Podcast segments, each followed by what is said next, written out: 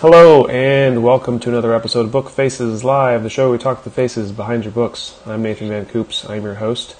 And today I'm excited to have a returning guest, um, uh, Mr. Brian Meeks. Welcome back to the show, Brian.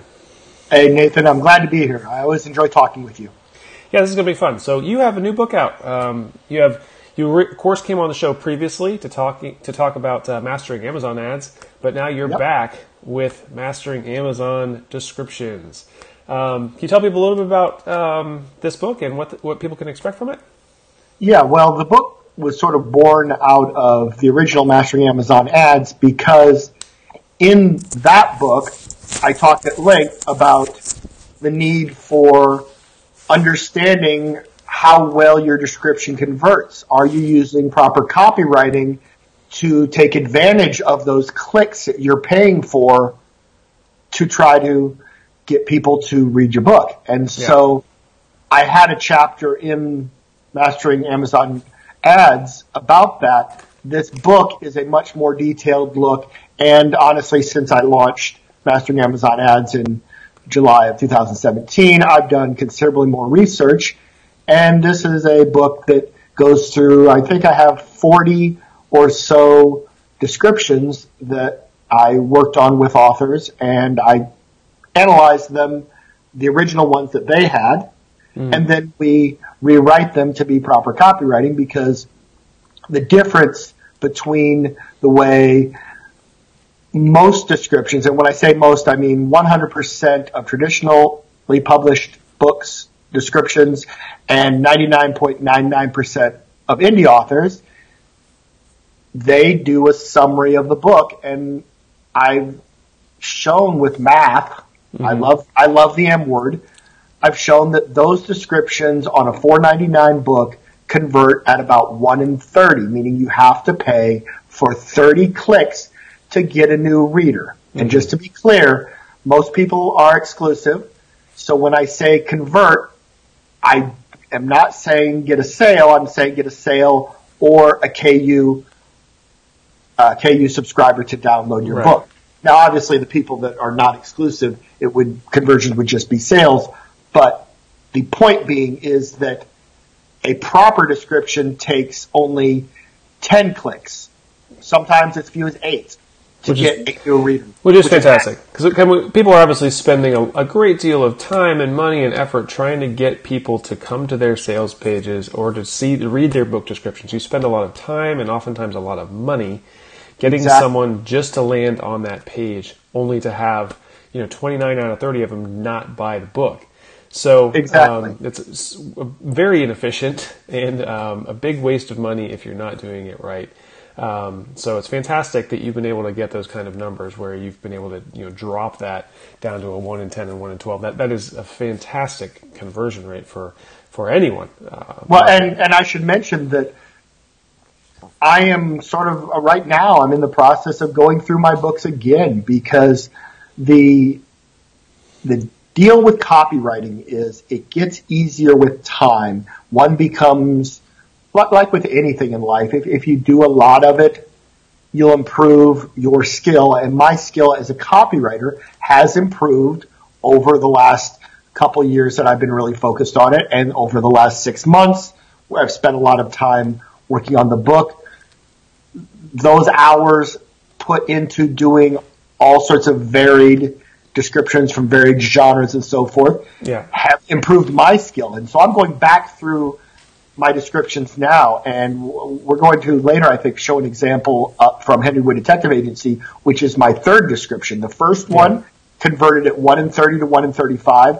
The next one, which was better, converted at 1 in 10 to 1 in 12. This one converts at 1 in 8. And so if somebody is listening to this, then even if you improve your descriptions in six months, you sh- you may want to do it again because you may be better at it. Yeah, absolutely. We all improve with time, and also this is such a fast uh, changing industry. The the things that were uh, status quo before are no longer. You know, like uh, we Absolutely. cannot get stuck in routines. We cannot get uh, you know caught in this trap of thinking I can just set this from, and forget it and never have to deal with this again. I think that's a, a huge mistake that a lot of authors make.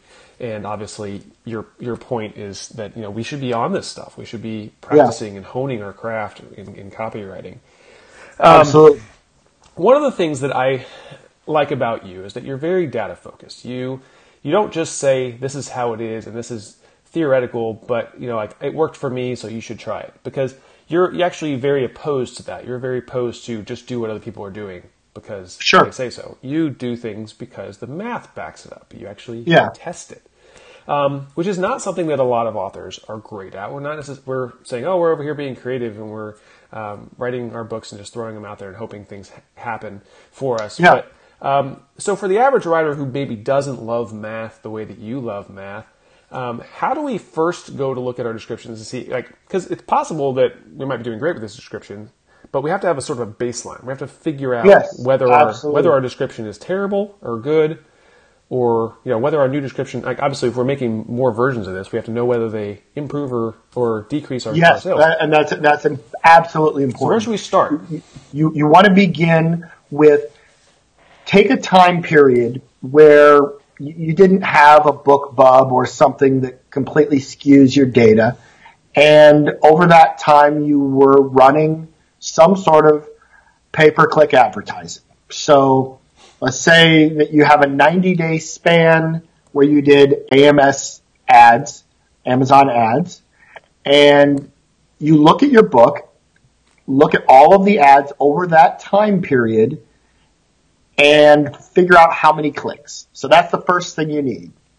If it's 7,380 clicks across all the ads that were going to that book, you write that down.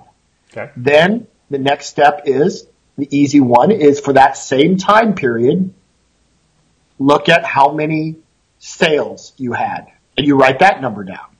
Okay. The next thing is a little trickier in that again, many people are exclusive to Amazon and so they have KU page reads. Mm-hmm. So you need to know what your KENPC number is. And this is different than the number of pages that would be on the description page, which is based on your print book. Mm-hmm. You want to go into your, your bookshelf and into promote and advertise and then scroll down a bit and there's a line that says uh, KENPC version 3.0 and that, that number, maybe it's 308. That number represents the number of pages that you will get paid for in KU if a person reads your book in its entirety. And we need that number because we take the total page reads over that same 90 day period, say 90,312, we divide it by 308, and then whatever number you get, you know, 300 and some, you round up to the next one because you can't have half a person. Yeah, yeah. yeah. So it's, it, it's, it's all, it's always one more you know, you always round up to the next whole number. And so you take that number that you get from the KU page reads, the number of downloads, and you add it to the number of sales to get a total number. Okay. And then you simply take that 7,382 clicks that you had, divide it by the number of sales. conversions. Yeah. Sales, uh, yeah. And it, I, I, I, say conversions because mm-hmm. in this day and age, and this is an important thing for people to understand. Sales, which is the metric that everyone looks at, are increasingly becoming less important. Mm. And I say that because two years ago, the number, the distribution of conversions was 50% of the people that were your new readers paid for your book. They bought it. Yeah. 50% read it and KU. The skew now is it's 30 to 35% buy your book and 60, uh, you know, 65 to 70% are borrowing it, down, downloading it yeah. through KU. So that means that if you're only focused on the, the minority, the people that buy it, and you've always done it that way, well, your numbers look like they're getting worse. Like, like you're not getting as many new readers, but you mm-hmm. are. It's just that they're coming in through KU. So Yeah. the point is clicks divided by conversions equals conversion rate. Yeah. So you can figure out your existing conversion rate before we go tinkering around with our descriptions and, and changing things. That way we have some sort of metric of understanding whether we're actually making any difference or causing And- causing an improvement.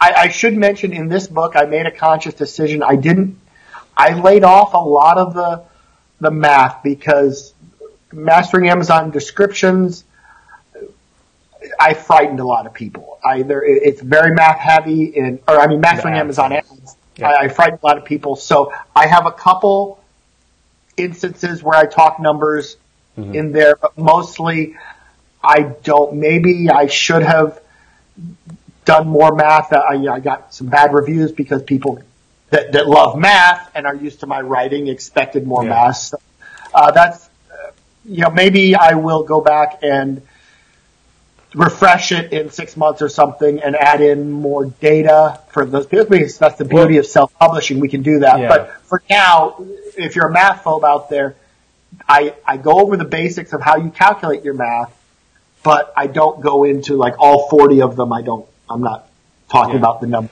And we should I should say that I've read uh, the first few chapters of this book, and I will say that it's it's very entertaining. This sounds like a dry subject, but um, Brian has a, a unique sense of humor, which I'm sure not everyone gets your sense of humor or necessarily loves I'm your sure. sense of humor. but for the most part, I, I enjoy it, um, and it's your you have a sort of a goofball way of approaching this. Even though it's a, a, a sort of a dry subject, you know, advertising and math, it isn't the most fun thing in the world. Um, but it obviously works for a lot of people. Um, we had a comment from Alex Nichols who was watching. He says, "Yay, Brian Meeks' Oh. Brian Meeks' first book was a game changer for me." He says. So Oh, well, Alex is very nice. Thank you, Alex. yeah, I I see Marilyn is watching. She says hi. We got uh, quite a few other people watching. So if you have questions during this um, interview with Brian and you want to ask your questions, this is a live episode. The whole fun of doing this live episode is definitely you know throw up your comments and questions, and I will do my best to, to relay them to Brian. Um, and yeah, Marilyn says, I'm not fond of book report type summaries. I want emotion or connecting with a character from the blurb. That's a good point. And I'm sure we'll um, kind of get into that about what readers are really actually looking for in a description. Well, and, and, and that, that comment there is the, who, who made the comment about the, the um, emotional that was Marilyn. Okay, yeah, Marilyn, the the thing that you want to understand is that the descriptions that we're writing are not prose, and that's where people go awry. We're writing advertising copy. Mm-hmm. Our our goal is to convince a person to spend their time with our book. Now, it's an entirely different skill set to write copywriting to get people to enjoy your book than it is to write a book that they love and then want to tell their friends. It's, Yeah. it's two different skill sets. Mm-hmm. And so the, the, the tendency for authors is to try to use their prose skills and write beautiful characters or you know, to connect or what have you. And that's not necessarily the point. What we want to do in with our descriptions is we want to open with a hook. And the best example of hooks out there, everyone's seen them. You're on a a news website, you scroll to the bottom and there's clickbait. We all know what clickbait is. It says, you won't believe the way, you won't believe how Ally McBeal looks today. And there's a picture of the old Ally McBeal uh, from the show and uh, Calista Flockhart. And you have to click. You don't want to click. You know that it's going to be 40 pages of clicking through until you get to the picture of how she looks today, and it's probably going to be the same as she looked 20 years ago. Yeah. But you're so curious. That is brilliant copywriting, and it achieved its goal of getting you to click. For our descriptions, our goal with the opening hook is not to sell the book, it's to get them to read the description, which is where mm. people go awry. When you have an opening paragraph that's five or six lines long, in this day and age, with our attention spans on Facebook, Twitter, Snapchat, our their, their our attention spans are so fractured. Yeah, and we're being trained by that by that. We are being trained to only, uh, you know, we're, we're we're trained to look for the likes. I just mm. put a picture. It says, I don't know, feeling cute, may write a novel today. I want to go back and check. Did people like my picture of me? Did they think it was funny? Did I get the, the laugh or the love, the little heart? And I'm checking mm-hmm. that. It's that instant gratification. Well, the irony is we're selling a product that requires in the use of that product to have focus and tune everything out. Mm-hmm. But people don't switch into that mode until they've bought it, until they put the kids to bed, until they're ready to read. At the point mm-hmm. that they're at your description, they're still in Facebook mode. Yeah. So if you write three paragraphs of five lines each, you might as well have written a 10,000 word essay. They're not going to read it. Yeah. And that's what's important to understand. Yeah. And I think that's that's very evident in the way that you we can talk about this I'm sure is the way you even structure the visual of your description. Yes. Um, and of course, you know, like description is kind of a misnomer at this point. Like an Amazon yes, description, well, we're, we're, not, describing at this point. Exactly. We're like you say, I know you say mentioned in the book, you're you're hinting at what the reader is going to experience, but yes. you're not describing what's happening in the book, which exactly. you know, or maybe minimally describing what's happening in the book. But um, you know, yeah, you're you're taking you want you're inviting them on a ride basically and telling them how they're going to feel on that ride. You're not describing the ups and downs of the ride, which I think Perfect. is is um, a really smart and savvy way to, to shift gears. Because, like you said, we are tired of reading these book descriptions that are blocks of paragraphs that just tell us so and so's name in such and such kingdom doing such and such thing, right? Yeah, we, we, and some people go to such extremes that when you get done reading their synopsis of the book, you don't need to read the book. Yeah. It, it, it's, I mean, it's like the movie, right the now, movie trailer that gives away the entire movie. Yeah, right now, the most common thing I see on Facebook is please no Avengers spoilers. People don't want to know what happens in the Avenger movie until yeah. they go spend their three hours. They don't want to know what happens in the book. And the, we talked about this before the show. The biggest misnomer in advice on doing anything with self-publishing is, oh, go look what the successful people are doing.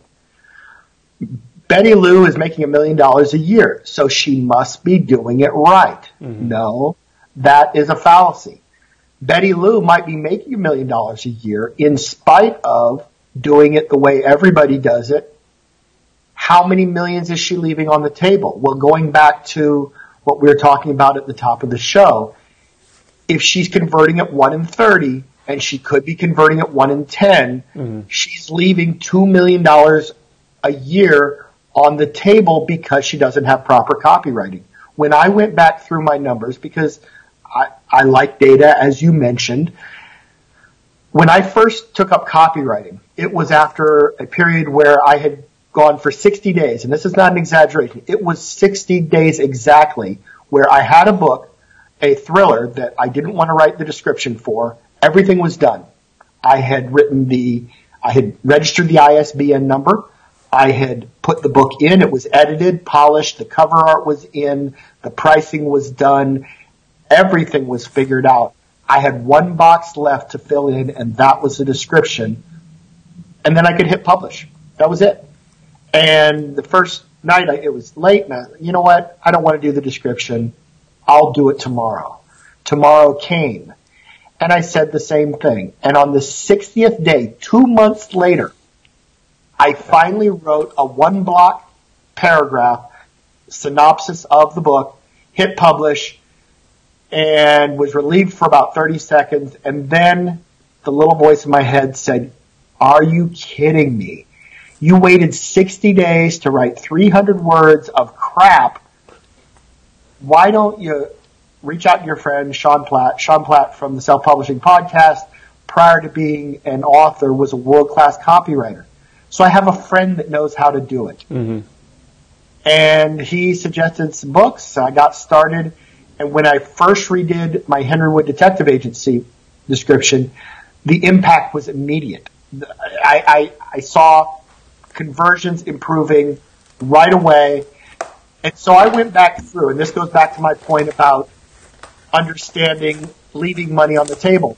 I recalculated what I would have made the previous 12 months if I had the same conversion rate that I was then getting after having redone the descriptions. Yeah.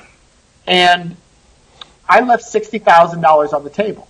Now, some people would say, oh, did you feel awful? No. I felt great because, well, I left $60,000 on the table. I could have not learned copywriting mm-hmm. and over the course of my career left millions on the table. So yeah. I, I was, I was excited that I found out yeah. this glaring problem at that point. You found an answer to this problem, even though yes. you know it was maybe a while in coming. But yeah. major- but you're way ahead of most people because most people are still writing things the old way and still leaving all that money on the table. So, yeah, everyone is yeah. absolutely. It's it's yeah. and it's even still being taught as the correct way of doing it, which is um, you know. Well, again, most people, and in defense of of those who are preaching write a synopsis, they they maybe haven't done the math. They mm-hmm. haven't necessarily tried something else, and their reasoning. You have to understand it's it's very powerful reasoning. Mm-hmm. Betty Sue's making a million dollars. How could she be doing it wrong? Right. Well, well, she is, but all of her friends that are making a million dollars are doing it the same way. And obviously, there's so, a scale. It's not necessarily wrong, but it's inefficient. We will say that. Well, like, if you're leaving, yeah, I would say it's wrong. It, yeah. that, it works, it works are, to some level. obviously, they're selling books, so it's not completely, you know. Well, but but they're selling them for other reasons. Yeah. They're selling them because. I mean, Stephen King, he sells books because he has a massive fan book base and they're really good writers. Yeah. And all of the other descriptions that people are looking at, the the, uh, the, the competitors for Stephen King all do the descriptions the same way. Mm-hmm. So they're used to that. They're, so that's what people are used yeah. to. The realities are though, the ones that then learn copywriting and do it effectively now, and I said this quote in our, before we started the show, in the land of the blind, the one-eyed man is king. Mm-hmm. And so it's again, they're doing what everybody else is doing, but there's a better way, and the math is clear. Yeah. And so uh, it's nice hearing that kind of confidence um, come from you about this method because obviously you have the math to back it up. You've done the testing, and you've done I've done it with hundreds, yeah, hundreds of offers. A lot of other people, and they're and you're seeing consistent uh, results, which which I well, think is great. Th- there is one chapter in the book where I do talk a little bit about numbers I redid a description for a, a guy whose book was converting at about one in thirty or thirty-one somewhere in there, and we redid it and it went down to one in twenty-seven. Well, that's an improvement, but yeah. it wasn't a great improvement. And so him and I got back on a Skype call, and I, I said, you know, it's better, but I, I'm really not happy with the numbers. And so, can I ask you a question? He said, sure how important is to the whole story the harvesting of organs? Because our description was entirely organ harvesting focused. And I told him, I said, you know what? When I rewrote that description, I don't even like reading it. It grosses yeah. me out. Yeah. And he said, well, it wasn't that important. I said, well, then let's focus on an element that isn't using the phrase harvesting organs. Yeah. And he reported back that yes, that did the trick and it got much better. And so you don't always nail the hook or nail the theme that is going to reach out and grab the readers in your genre on the mm-hmm. first try. Yeah. And in fact, uh, you know, we're going to give an example of Henry Wood here where my first try went, it was 1 in 30. Then I learned copywriting 1 in 10 to 1 in 12. And now this one converts at 1 in 8. And so I continue to improve. Uh, are you able to share the screen now? Would this be a good time? Um, to... Let me see if I can get it up. I'm, I'm trying to um, do that now. and we'll see if uh, we can see you, but it's not showing my uh, Amazon page here that I have pulled up. Okay. So let me see if I can't uh, share the current application. Share the entire screen. Let's do this. All right, so we have it up. We have um, Henry Wood Detective Agency available for people to see here, and um, let me see if I can't uh, scroll down the page a little bit. There we go. So I, what I'd like to do is just read this description from top to bottom and sort of Click on the stream of conversa- stream of consciousness talk about what's going on in this description. So the first thing you'll notice, the cover is sort of Art Deco. It is Art Deco. And that speaks to the period. And I want you to keep in, that in mind. So uh, actually, before you click read now, so, so leave it right there. Don't click read now. Well, it's already on there, and I don't. I can't really change it. Oh, up to that oh, oh, point, I think it gets up to uh, maybe would this be client be the exception before it Yeah, hits? yeah, yeah, There you go. Okay, no, that, that that's fine. So uh, the first three lines, which we call above the fold, Henry knew one thing. Dot dot dot. Yeah. I, I, I often misuse ellipses in copywriting because I don't care about the rules. I care about getting conversions. So back to the beginning. Henry knew one thing. Games were trouble. Would this client be the exception? Question mark. Now, that is all that's above the fold.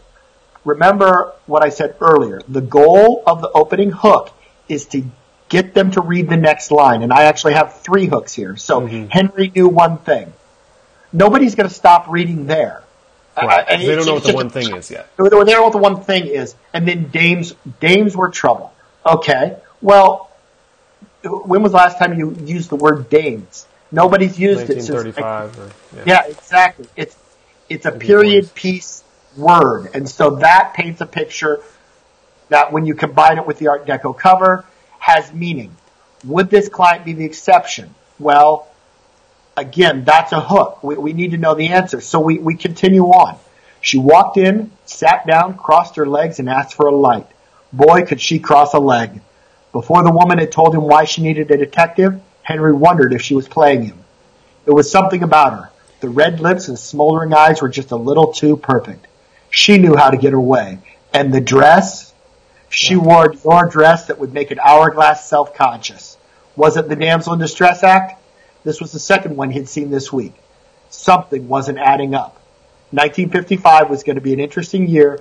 You'll love this noir mystery with a twist because everyone loves a broken detective trying to do what's right.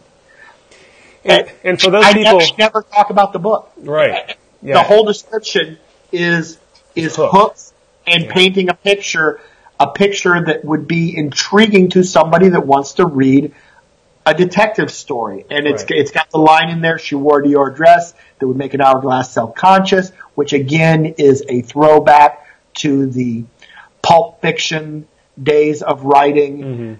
It speaks to the era. Was it the Damsel in Distress Act? Okay, Yeah. that's a little bit of a hook, but I add to it. This was the second one he'd seen this week. And well, what's the first one? You have to buy the book. Yeah, and for people who are just listening to the podcast and don't have the visual up on the screen, um, I definitely recommend you know checking out this this author page on Amazon. But you, one of the things that you can see here that you're doing that's very visually distinctive is that um, obviously a lot of blank space. You've got double spaces in between every couple of lines, and Well, it, it, it's actually technically one blank line in between each of these. Okay. So, but on the, the, formatting, the, the effect is a double space on the actual Yeah. page. Looks like, and then um, you don't have you don't go more than two lines without a space. Like um, I think that the biggest paragraph we see here is It's- like a sentence and three quarters worth of line space blocked up. I mean, it's more than one sentence, but it's it's as far as overall page width. Like you only take up the entire width of the page with three lines um, Yes. and the rest are partial lines. And the majority of your sentences here are, you know, l- less than eight sentences, or less less than eight words rather. Um, and it's very easy, bite-sized pieces of text. yeah, and all of the all the descriptions in my book, again, I have 40 of them. They all sort of fit this format where I try not to, I rarely go over three lines. Kind of the sweet spot in most cases is one or two paragraphs with two and a half lines because mm-hmm. I've I've seen people then take it to extremes and they do 20 lines of six words or less. Well, right. visually that turns into a giant block of text. Right. We need, every, we need everything is we need variation and that's as important as the words. And so when a person opens up my description, because again, thinking back to the way people shop, they get to your page somehow, whether it's organic or a link on a, an ad, they've landed there. And when they open it up, if they see three giant blocks of text, that is very heavy. That's daunting. We don't want that. I, think about when you're on Facebook and you're scrolling down and a friend has posted something about their their new puppy. Mm-hmm. And you open it up and it's 18 lines in one giant block. Nobody reads that. Right. And, and, and I have to give some numbers here because one of the ways I've gotten better at copywriting is if you hold down control or if you hold down shift when you hit enter mm-hmm. on Facebook, you can add in blank lines. Yeah. And so in the, the group 20 books to 50k, which I, I love, it's a wonderful group, Michael Anderle's group. And I used to post things when people would ask questions. I would often write a response as my own post. And before I started using copywriting with blank lines in the formatting, I would get 50 people or so that would like it and five to 10 comments. Mm-hmm. I have, I have since, and there's, I think, eight or 10 examples in the book of articles I've written that are relating to this business, but I use copywriting the longest one I have is 1500 words in a Facebook post. Yeah. It got 750 likes and loves and over 300 comments. Yeah. And I did it because I used open, open loops. I used hooks throughout it.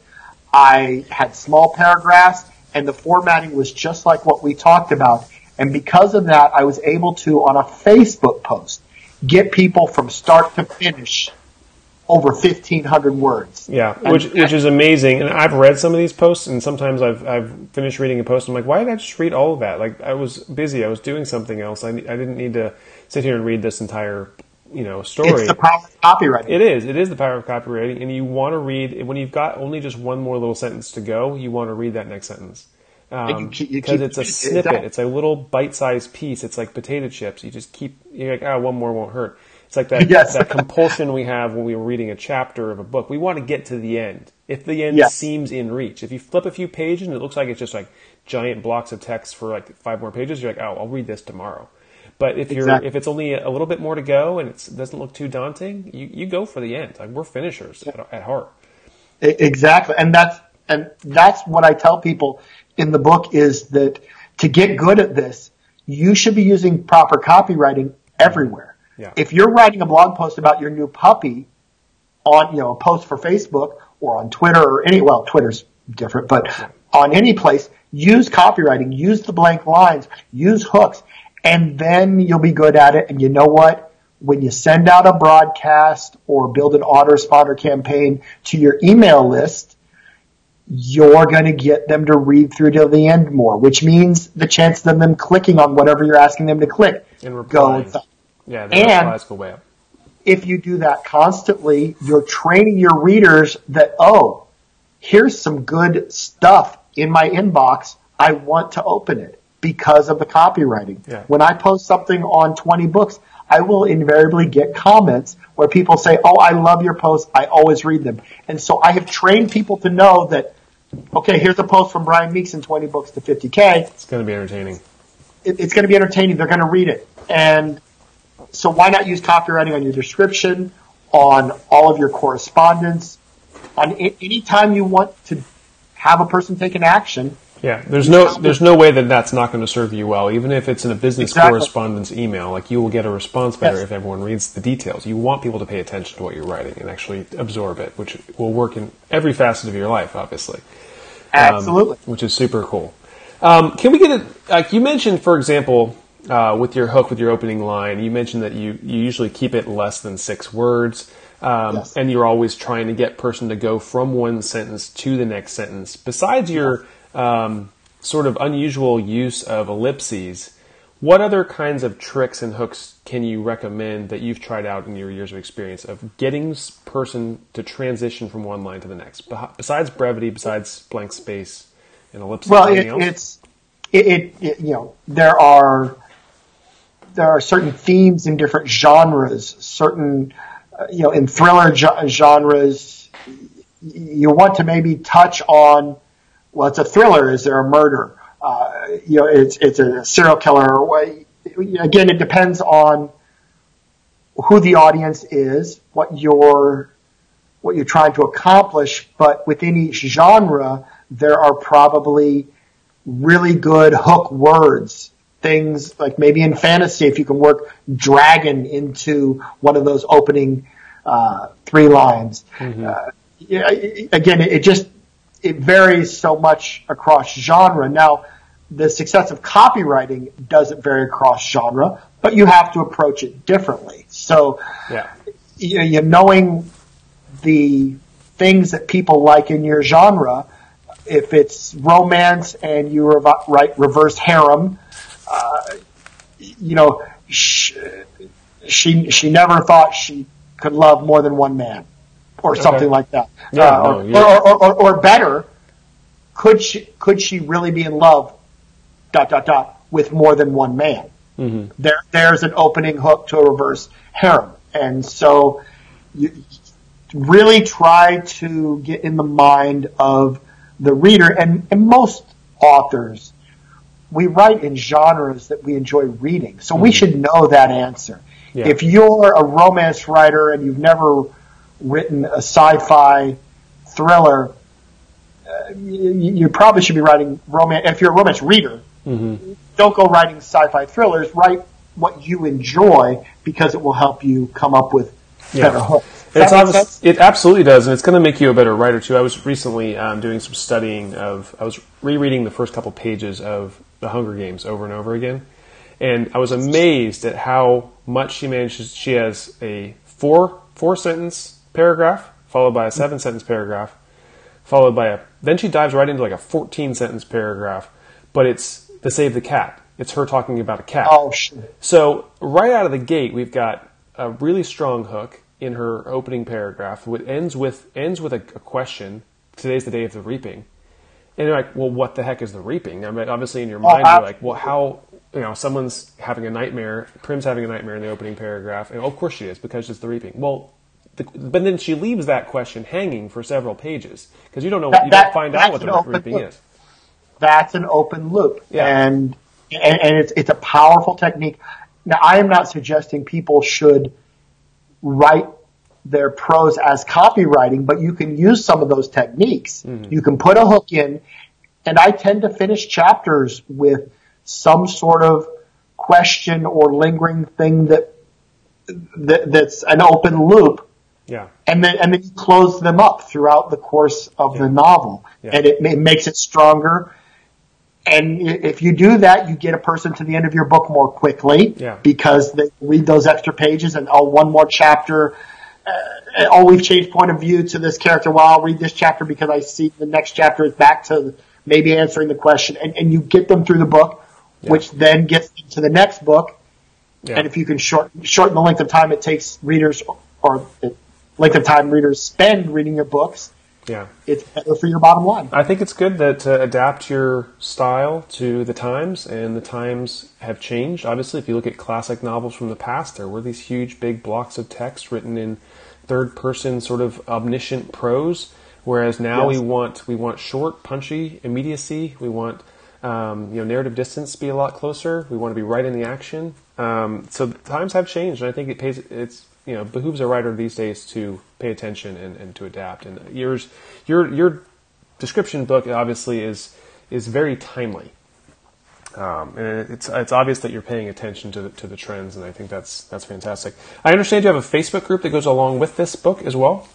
Yes, Mastering Amazon Descriptions. Mm-hmm. It's open to everyone. My Mastering Amazon Ads group is, I say, you know, I kind of want people to have bought the uh, Mastering Amazon Ads book and have read it because Otherwise, the questions we, get. the, the, the questions are, are, pretty beginner, and, and, it's kind of a more advanced group. But this group, anybody can join, even if you haven't bought the book.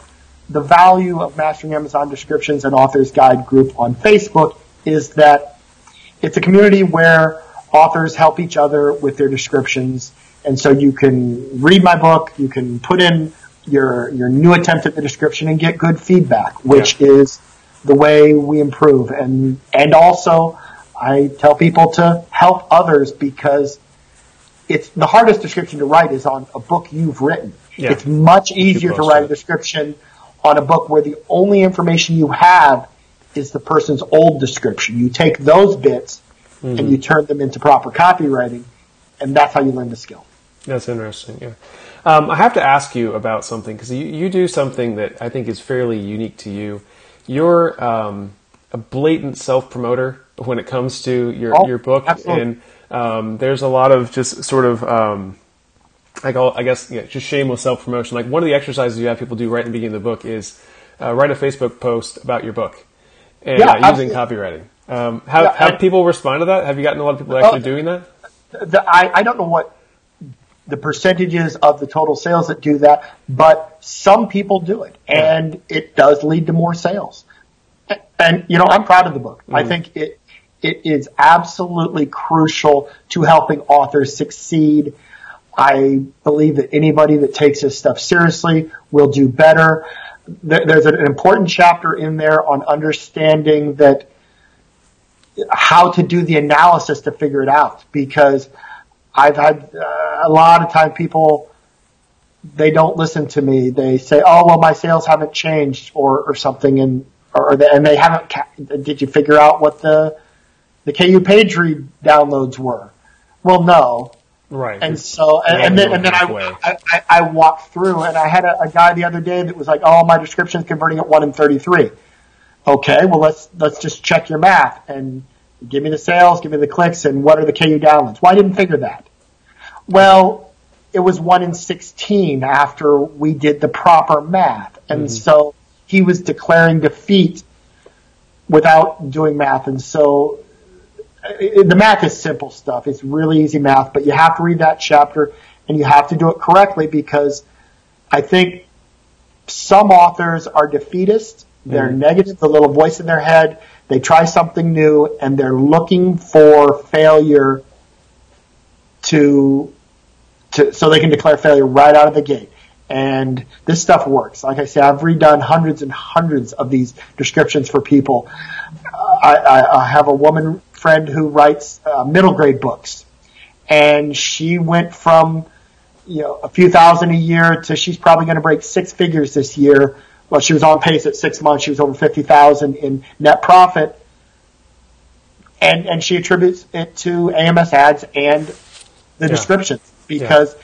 once she had copywriting in there, she was hooking in these parents that were buying books for their middle grade kids. Yeah. And like I said, it is the, the whole linchpin in the entire business model is your sales page. So if you're going to fix one thing in your business, like fixing your book description is probably the most important thing that you can get 100%. right. Because it doesn't matter how great your ads are, it doesn't matter how great your website is. If it all funnels to the sales page and the sales page is broken, nothing else is going to work.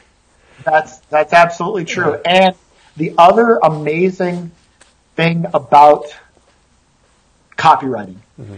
I went from, as I said earlier, I put off writing the description for 60 days because the only part of the book business I hated was writing the descriptions. And there are listeners out there that are the same way. They hate descriptions. The realities are for me and for many, many people I've talked to. Once they've been through this book, once they've started writing proper copywriting for their descriptions, once they've started doing that on Facebook, once they've written their first email blast using proper copywriting, and they start to see the results, it goes from something you hate to incredibly satisfying. Mm-hmm. And I want to tell the quick story of the copywriting miracle, if I may. Sure, please do. A, a woman in the Facebook group posted using proper copywriting. She said, I bought the book. I started writing. This isn't an exact quote, but I bought the book. I started reading. It was fantastic. I was hooked. until dot dot dot. I got to chapter 43 and then I was stuck. I couldn't go on. I needed the link. And so I saw her post that, like, like when it went up on Facebook. And so I went and I looked up chapter 43. Mm-hmm. I didn't think to put links into these 40 books because the goal of Mastering Amazon Descriptions was not to sell these other authors' books. Mm-hmm. It never occurred to me that maybe some people would want to buy some of the books they were reading the descriptions for. So I went and I got the link and I put it in there. A few minutes later, she wrote back, I just bought the book. What I want you to understand that's important here is that in my entire life, I have never owned a cookbook. I have never wanted a cookbook. I've never considered buying a cookbook. I got to the end of your description and I had to own this cookbook. Yeah. And she, and, and so my description sold a book to a woman who was not in the market for a cookbook. Yeah.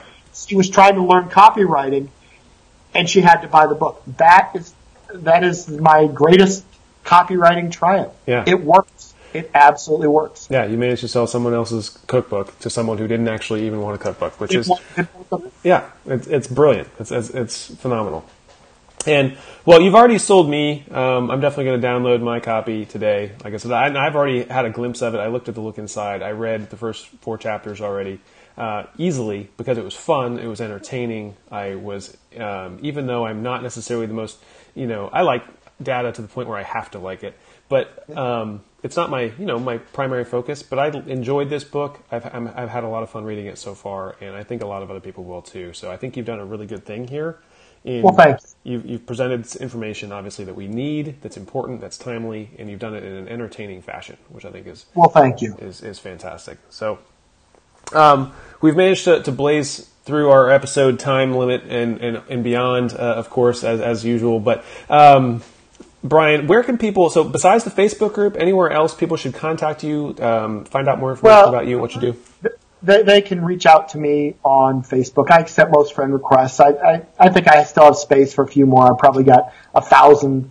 I'm at like 4,000 friends. So yeah. they can reach out to me through go. Facebook Messenger. But, uh, I mean, email, I, I, don't even check email anymore. I do everything through Facebook. So, yeah. uh, that, that's, that's how you reach out to me. Okay, that's the best place. Fantastic. And of course, I did drop a link to the uh, Amazon Descriptions Facebook group in the comments. So if you're uh, watching this later, you want to browse through the comments, or if you listen to the episode uh, on pod on the podcast, you want to check out the uh, the Facebook group for Amazon Descriptions. Um, definitely do that. And um, and come come hang out because I will be there for sure. So and and obviously Brian will be there. So we'll be able to share some stories about our, our successful changes to our our descriptions and copywriting. Um, Brian, again, it's always a pleasure having you on the show. I really appreciate you taking the time to be here. This has been a blast. I I love doing it. Yeah. Thanks for having me. Yeah, and um, thanks everyone for commenting and, and for listening. And uh, we appreciate you. You, if you enjoyed this show, feel free to share it somewhere. Uh, if you have other authors who you think might be interested in this information, other, or other friends, uh, feel free to share this episode. We would appreciate that. And we'll see you back here again next week for another great interview. So long.